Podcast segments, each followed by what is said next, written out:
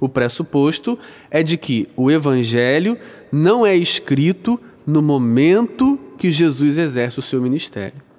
O pressuposto é que o evangelho é escrito anos depois de Jesus ter ido para o céu. Que o evangelho ou os evangelhos são escritos quando a igreja já existe.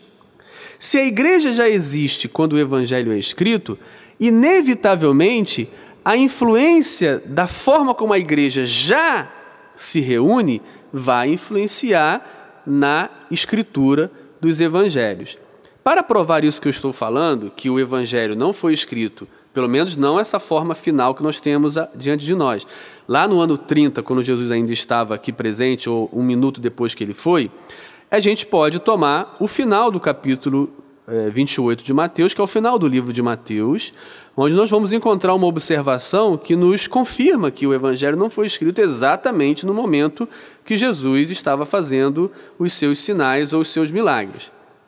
No final do capítulo 28, nos fala sobre o sumiço do cadáver de Jesus. Surge um rumor, surge um assunto de que os discípulos de Jesus tinham ido à noite no sepulcro e roubado o cadáver, para então passar a imagem de que ele havia ressuscitado. Então, Mateus é o único que fala desse rumor, dessa hipótese, desse, desse pensamento entre os judeus que surgiu. Então, ao dizer isso, ele vai dizer no verso 15 do capítulo 28: Eles, eles os soldados, recebendo o dinheiro, fizeram como estavam instruídos, ou seja, dizerem que os discípulos tinham ido à noite e roubado o corpo de Jesus. Os soldados receberam suborno, segundo Mateus, para dizerem isso. Eles, os soldados, recebendo o dinheiro, fizeram como estavam instruídos. Esta versão divulgou-se entre os judeus até ao dia de hoje. Bem, até ao dia de hoje indica que o momento que ele está escrevendo, o momento que esse rumor, que essa história se mantém, é além do ano 30. Ou seja, ela sobreviveu algum tempo depois do ano 30. Por isso ele diz, até o dia de hoje, indicando que ele está bastante tempo na frente do momento que Jesus morre, se divulgou entre os judeus. Outra evidência semelhante a essa aparece é, no que diz respeito ao suicídio de Judas, que também é um texto exclusivo no Evangelho de Mateus, que está no capítulo 27. No capítulo 8, do, no verso 8 do capítulo 27, diz assim: Por isso aquele campo tem sido chamado até ao dia de hoje campo de sangue.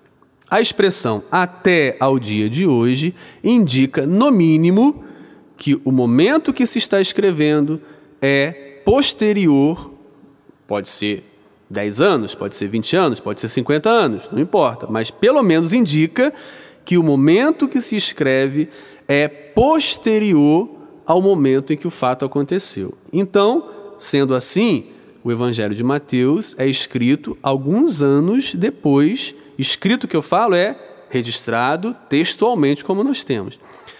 Alguns anos depois.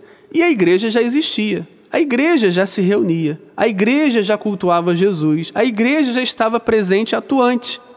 Automaticamente, ao recontar a história de Jesus, esse texto, escrito no período que a igreja já existe e já é atuante, vai ter influências e aplicações para a própria igreja. Como eu disse antes, o capítulo 18 do Evangelho de Mateus, que é um discurso aos não pequeninos que não se extraviaram, para tomarem cuidado com os pequeninos, para não se extraviarem e, se extraviarem, irem atrás deles. Isso reflete, basicamente, um ambiente de igreja, embora o ambiente primário é o ambiente dos discípulos. Por isso, o capítulo 18, verso 1 diz: os discípulos começaram a discutir entre eles sobre quem era o maior entre eles. Bem, havia um episódio entre os discípulos de Jesus de disputa de poder, de disputa sobre quem é o maior. Certamente, esse ambiente de disputas,